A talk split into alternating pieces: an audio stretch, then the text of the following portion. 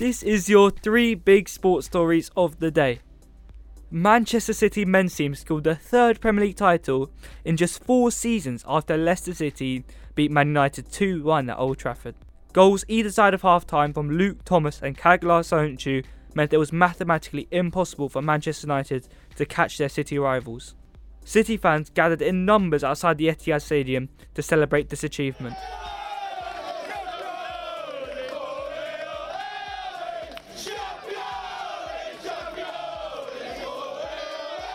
The Miami Heat secured a playoff spot with a 129 to 121 win at the Boston Celtics. Shooting guard Evan Fournier scored 20 points to send the Heats on their way to victory.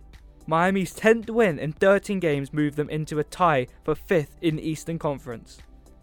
Anthony Joshua and Tyson Fury's heavyweight title fight will take place in Saudi Arabia, says Eddie Hearn. Um, look, I think it's a very bad um, secret that the fight's happening in Saudi Arabia. To be honest with you, I don't mind giving you, you know, that information. Bob Arum's already done it. A specific venue and date is yet to be confirmed for the All British fight, which will see the winner become undisputed heavyweight champion. Follow us on Youth Choice GA for more.